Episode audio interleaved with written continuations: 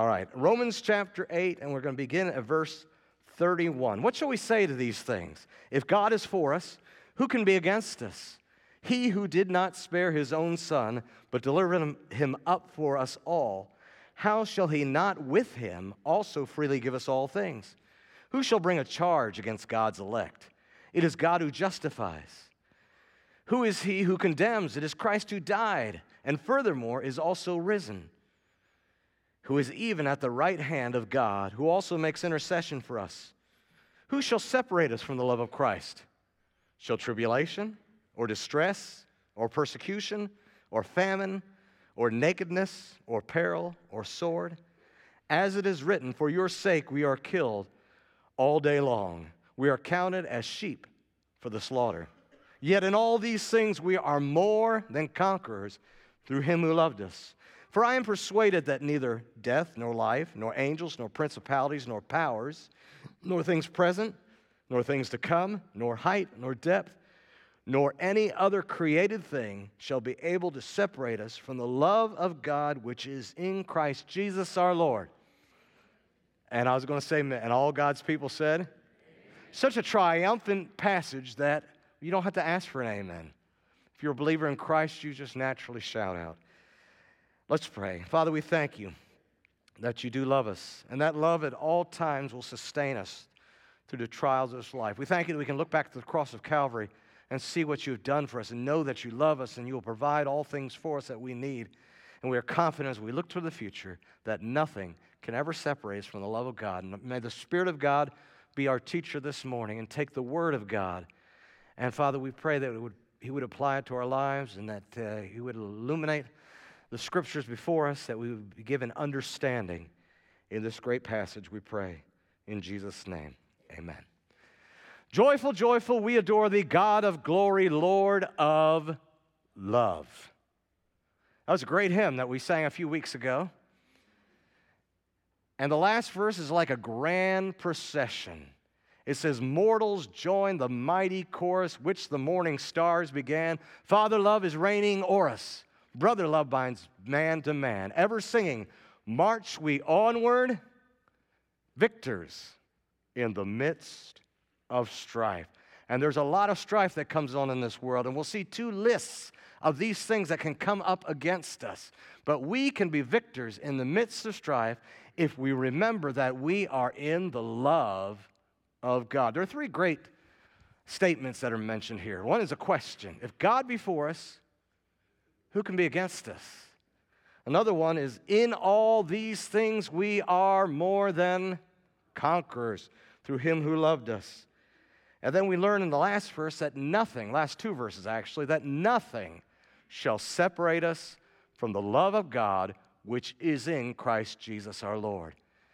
It is God's love that gives us a victory. And I, I believe we can look at this passage in three different ways here. I think we can look at the past, the present, and the future. And as we look at the past, we realize that the source of our victory is in the love of God through Christ Jesus as revealed in the gospel.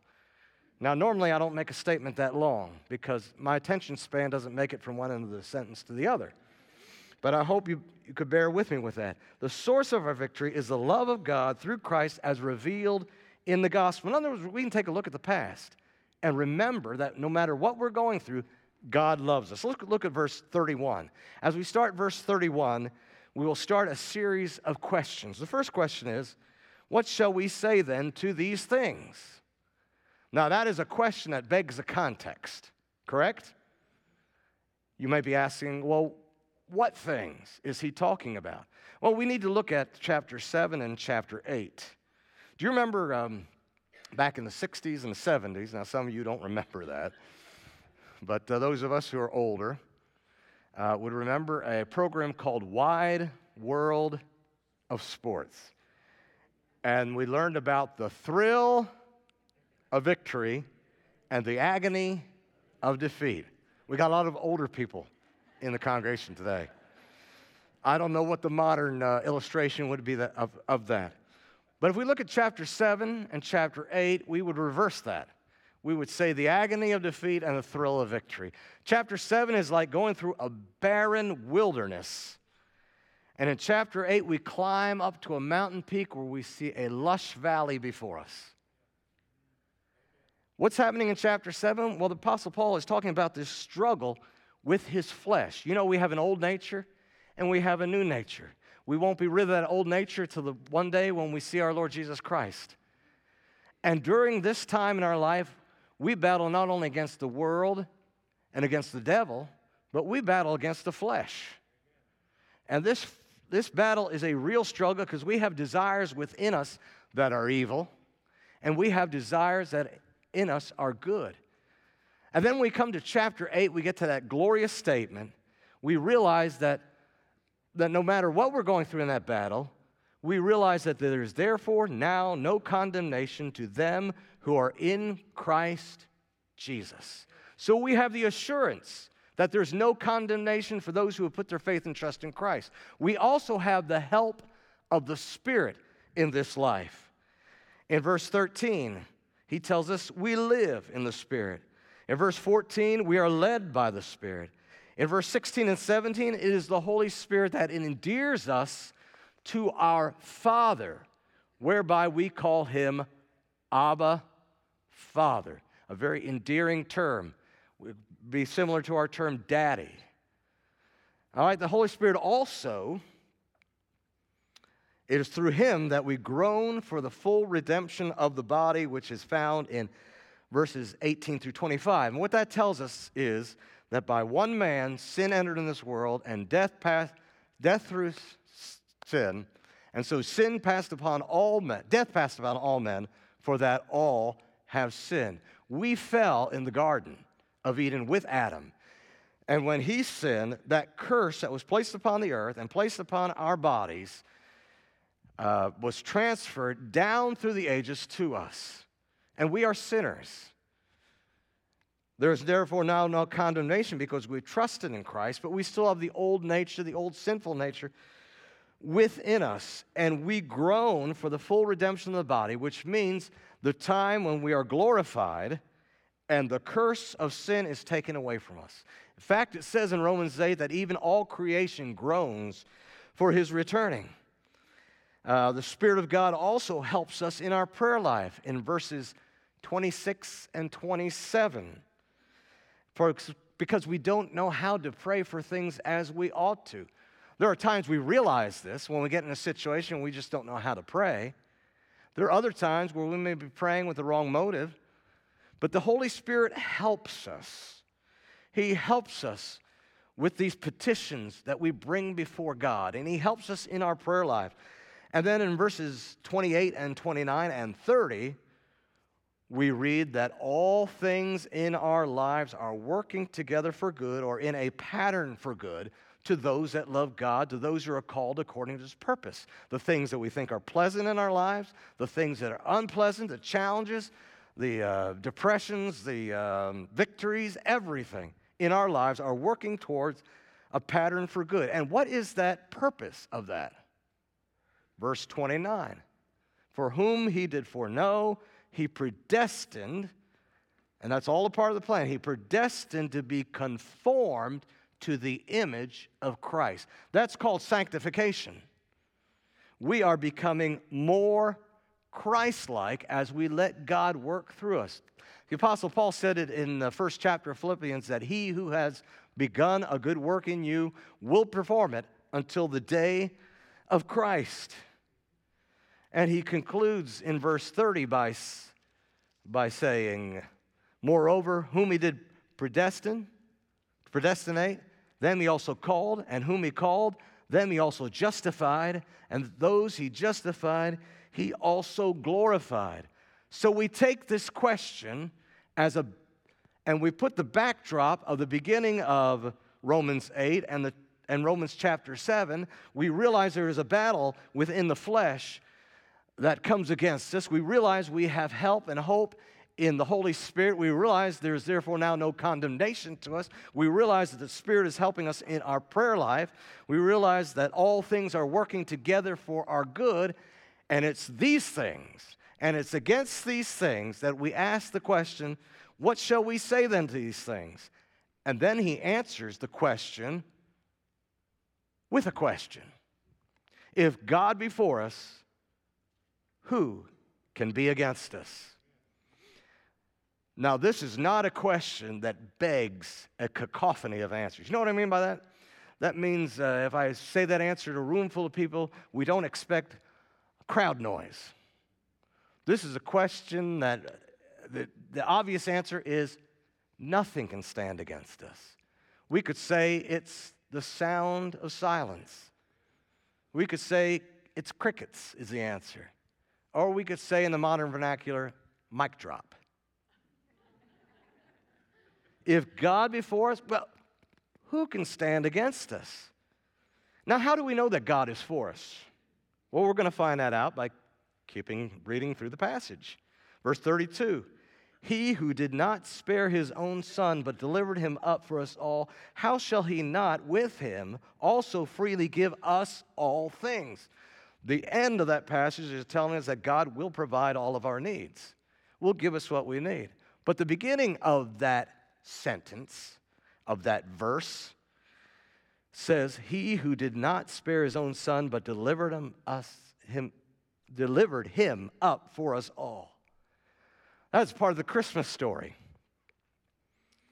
That's a part of the John three sixteen agape love, for God so loved the world that he gave, and what did he give? His only begotten son, with the purpose that whoever believes in him will not perish but have ever lasting life.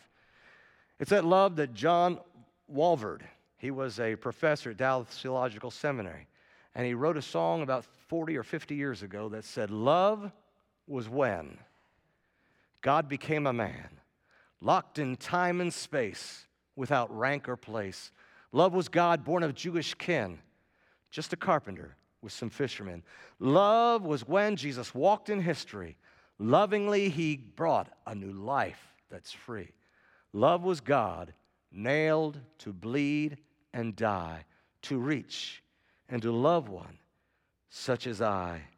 It is that love that God has for us. And we say to that love, if God is for us, then who can be against us? It is that Philippians two love, where we uh, talked about the self-emptying of of the Lord Jesus Christ in Philippians two. There was a reference to that in Hark the Herald Angels Sing. Mild he lays his glory by. It's that love, that sacrificing love of our Lord Jesus Christ. Philippians, Paul told the Philippians to keep that love in mind. Let this mind be in you, which is also in Christ Jesus, who being in the form of God did not think it something to be clinged to, to be equal with God, but made himself of no reputation, and was made in the form of man, and being found in fashion as a man, he humbled himself and became obedient unto death, even the shameful death of the cross. He did that for you and me. Amazing love. How can it be that thou, my God, shouldst die for me? But the question is, if God is for us, who can be against us? The answer is, he who did not spare his son but delivered him up for us all. The result is, how shall he not, how shall he not with him, God the Father, God the Son, also give us freely all things? If I'm going through something in my life, relationship problems, financial problems, physical pain, loss of a loved one, I can remember that God loves me by looking back in the cross. And if he loved me that much, he will take care of me all through life and give me everything that I need. It reminds me of Hebrews chapter uh, thirteen, beginning in verse twenty, which is a great benediction. And it talks about Jesus Christ, the great shepherd of the sheep. Now may God, through Jesus Christ, that great shepherd of the sheep, through the blood of the everlasting covenant, make you complete, to do his will, working in you that which is well-pleasing in his sight. To him be glory and honor forever and ever. Amen. That God, who through the blood of the everlasting covenant is going to make you complete. For God, verse thirty-two, he who did not spare his son but delivered him up for us all? How shall he not give us all things? Who shall bring a charge against God's elect? What's the obvious answer? Nobody. We could say, who could successfully bring a charge up? Because we're going to find out in a moment we have somebody who brings up charges against us. It is God who justifies. Now, Billy Graham used to say it made the, had the definition, justification is just as if I had never sinned. Another definition is the act of God where he declares a believing sinner to be righteous. And he did that because of what he did on the cross of Calvary. He paid our redemption for us. And therefore, there is no condemnation, according to the, uh, the first verse of this chapter. It is God who justifies. Who is he who condemns? It is Christ who died, and furthermore is also risen, who is even at the right hand of God, and who also makes intercession for us. There's a lot there, isn't there? Who condemns? Now, who is the accuser of the brethren? The devil. And in First John two, verse one, we are told, we have an advocate with the Father, Jesus Christ the righteous. So when the devil brings up something against us to the Father, Jesus Christ is our lawyer who said that the price for that sin has been paid. That was dealt with at the cross of Calvary. Through faith, this one has believed in me, and he has eternal life, and there is no condemnation. It is Christ who died, who furthermore was risen with power. I think of First Corinthians chapter fifteen that tells us about the elements of the gospel. It talks about the death, the burial, and the resurrection of our Lord Jesus Christ. And because he lives, we too shall live eternally, those of us who have placed our faith in his finished work, who is even at the right hand of God. That tells us, that statement tells us two things, according to the book of Hebrews. Um, he is at the right hand of, of the throne of God means that his work of redemption is complete. The book of Hebrews also tells us that Jesus Christ is not like the priests who had to give a sacrifice over and over and over again. But when this man, when he made atonement for sin, he sat down at the right hand of the throne of God. It also tells us that Jesus Christ has access to the Father. He is the great high priest. We do not have a high priest that cannot be touched with the feelings of our infirmities, but was tempted in all points like as we are, yet without sin. Therefore, we should come boldly before the throne of grace that we might receive mercy and grace to help in time of need. It is Christ who makes intercession for us before the Father. So we can look back at the past and we can see that Christ did everything that was needed. And through that great love, he gave us redemption, and he will give us what we need for the trials of this life because of his work on Calvary. As a believer, whatever I'm going through, I should never doubt that God loves me or would care for me or provide for me, seeing he has invested so much in me because he loves me. I remember a song that was written uh, probably about twenty years ago. It talks about our love for Christ and our commitment for him being like a drop of dew, and Calvary is the sea. The last verse that says, if I should ever doubt your love, my only prayer would be that you would keep your rugged cross etched upon my memory. So no matter what I'm going through, I can look back at what Christ has done for me and realize that he loves me, and he will provide for me. He will give us everything that we need. Now let's look into the present. This love keeps us secure in the storms of life. We begin at verse thirty-five. Who shall separate us from the love of Christ? What's the obvious answer? No one or nothing. Let's look at this. Uh, th- th- this list here that's coming up has to do with the enemies of this life, the perils of our time. This was where the rubber meets the road in the Christian life. This is where the cares of this life come into place. But can anything separate us from these things, from the love of God? Can these things separate us from the love of God? Notice the first one is tribulation. Tribulation usually denotes tribulations that afflict in the New Testament rather, that afflict the saints because of the gospel. Jesus said, if the world hates me, know that it will hate you. He said, in this world you will have tribulation, but be of good cheer, for I have overcome the world. Look at distress. That could be translated anguish or hardship or danger. William Newell, who taught at Moody Bible Institute years and years and years ago and wrote the hymn At Calvary, said this about the word distress. This word means a narrowed, crumpled place where one is in straits. Often I think about David hiding in the rocks there. I think of uh, the phrase between a rock and a hard place. These may be refer- this may be referring to situations that we look at that we cannot see a good outcome to, no matter what. In those situations, have we been separated from the love of God? No. There's persecution. Again, we are told that in the New Testament it is in reference to the gospel. Persecution can mean to run swiftly, to catch. This is the, this is the idea of people pursuing you, enemies pursuing you, like Saul pursued David, or like the Apostle Paul was pursued at each place where he preached the gospel.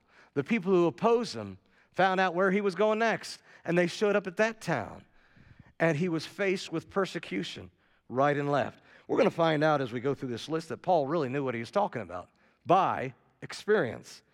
All right, famine and nakedness, talking about the cares of this life.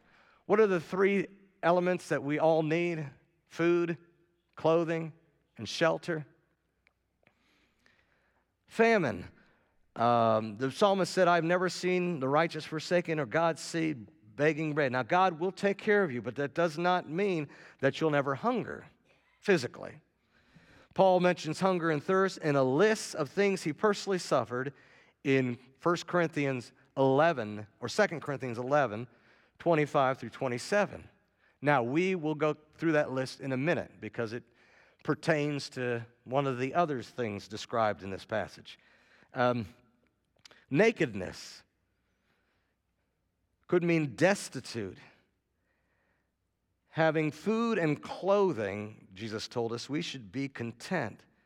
The Apostle Paul says about his experience concerning famine and nakedness, even in this present hour we both hunger and thirst and are naked and buffeted and have no dwelling place.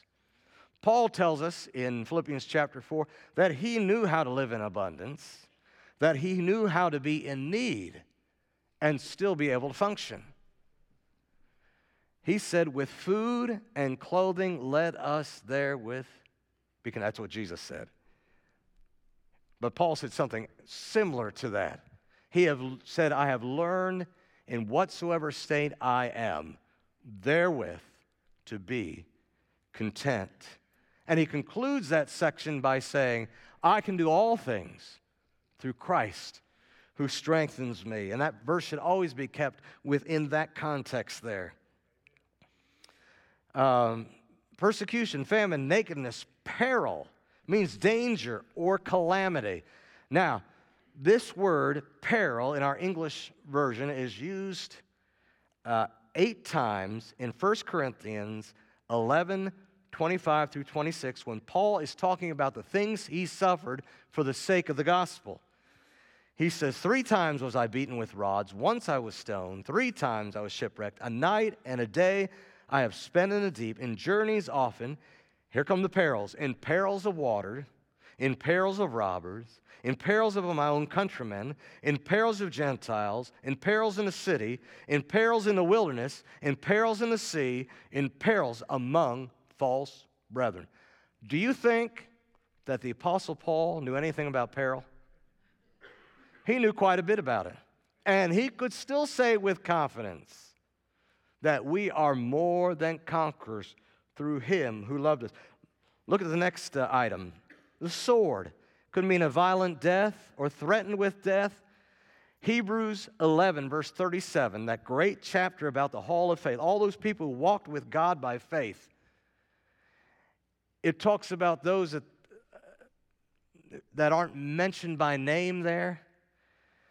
And in verse thirty-seven, it says that they were stoned, sawn in two, and slain with the sword. And then he goes on to quote Psalm forty-four, verse twenty-two, in, in verse thirty-six of Romans eight. You got that? We're talking about Romans eight, thirty-six. And in Romans eight, thirty-six, he is quoting Psalm forty-four, verse twenty-two. For your sake we are killed all day long. We are counted as sheep for the slaughter. This was obviously written, the Psalm passage, during a time of a period of national distress. The exact period of time we don't know. We read in the introduction of Psalm forty-four that was written to the sons of Korah. But this is typical of the treatment of God's people throughout history, whether you're talking about the nation of Israel or whether you're talking about the church. From the time they were in Egypt, in bondage, all the way through the Holocaust, and even to this present day, the nation of Israel has been a persecuted people.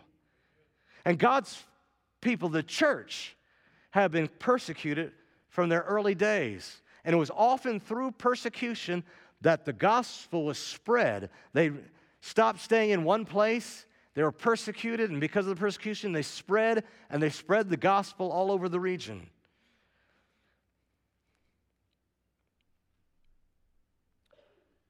Shall persecution, shall peril, shall sword separate us from the love of God?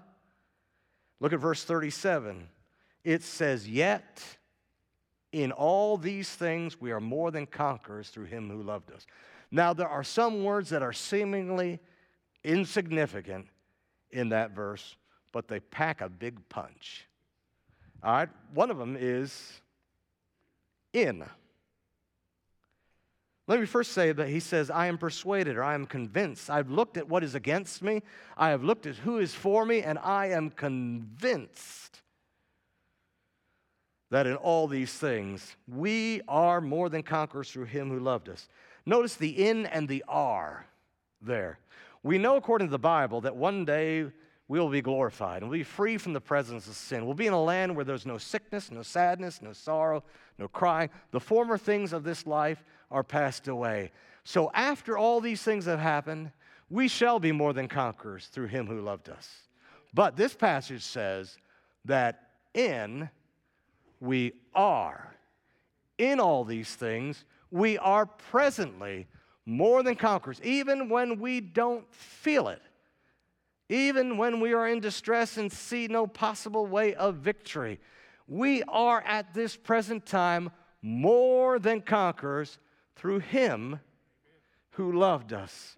Notice the word all in some of these things, in most of these things. No, in all these things. I don't know what you're facing today, but in all these things, we are presently not just conquerors, but more than conquerors. And it's not through what we have done. It is through him who loved us. He's the one who loved us. He's the one who gave himself for us. So here we come upon another list, and with confidence we can face the future and we can face these things because God loves us. Neither death nor life. The book of Hebrews says that through death he might bring to nothing him that had the power of death, that is the devil, and might deliver all them through the who through the fear of death were in all times subject to bondage. We are in bondage because we live in a body of death and a body that is dying. But Christ was resurrected, and because he lives, we too shall live through him. Neither death, nor life, nor angels, nor principalities, nor powers. We could group these three together, talking about the powers of this world and the powers of the spiritual world. Nor angels, nor principalities, talking about rank, whether it be of this world or the next world, although some translations tell us, take the word angels and principalities and say nor angels nor demons. Uh, the third one is powers. And we get that word, and the Greek word is dunamis. And it's that word we use in Romans, or we don't use it, Paul used it in Romans one sixteen when he says, I am not ashamed of the gospel of Christ, for it is the power of God unto salvation. There are powers in this world. There are powers in the spiritual world. The devil himself is very, very, very powerful. But we know that greater is he that is in you than he that is in the world. It reminds me of Ephesians chapter six, where we're told to put on the whole armor of God, because we don't just wrestle against flesh and blood. We wrestle against principalities, against powers, against the rulers of this world, against spiritual wickedness in high places. So we need to put on the armor that God has given us, but, but we need to realize also that we are more than conquerors through him who loved us. And none of these things will ever separate us from the love of God. He goes on to say, nor things present, nor things to come. His love exceeds time. Last week, in the singing part of our uh, worship, I quoted from uh, Psalm one thirty-six. And the phrase that is repeated in that psalm continually is, his love endures forever. Then we went to the message, and I believe it was Psalm one eighteen. And we heard over again, his love endures forever. His love is not going to stop. And the love that he has for you as his child will not stop. It will not end. Mm. Nor things present, nor things to come. I'm reminded of Psalm twenty-three that says, surely goodness and mercy shall follow me. And we're told that that means that you will pursue after me all the days of my life, and I shall dwell in the house of the Lord forever. Then we see nor height nor depth. There's no place that will separate us from God's love. Psalm one thirty-nine talks about God's knowledge of us. In fact, the psalmist said, this knowledge is too great for me. I can't comprehend it. He talks about God being omniscient or all-knowing. And there's not a thought in my mind that God does not know. But then he goes on in verse six of Psalm one thirty-nine to tell us that God is omnipresent. He is everywhere present. He says, where shall I go from your presence? If I ascend to the If I ascend to the heavens, you are there. If I make my bed in hell, you are there. If I take the wings of the morning and dwell in the uttermost part of the sea, even there your right hand shall hold me.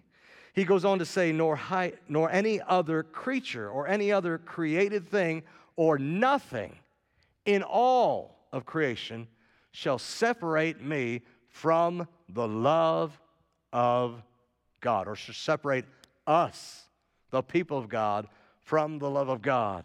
Can we say an amen to that? Amen. Glory to his name.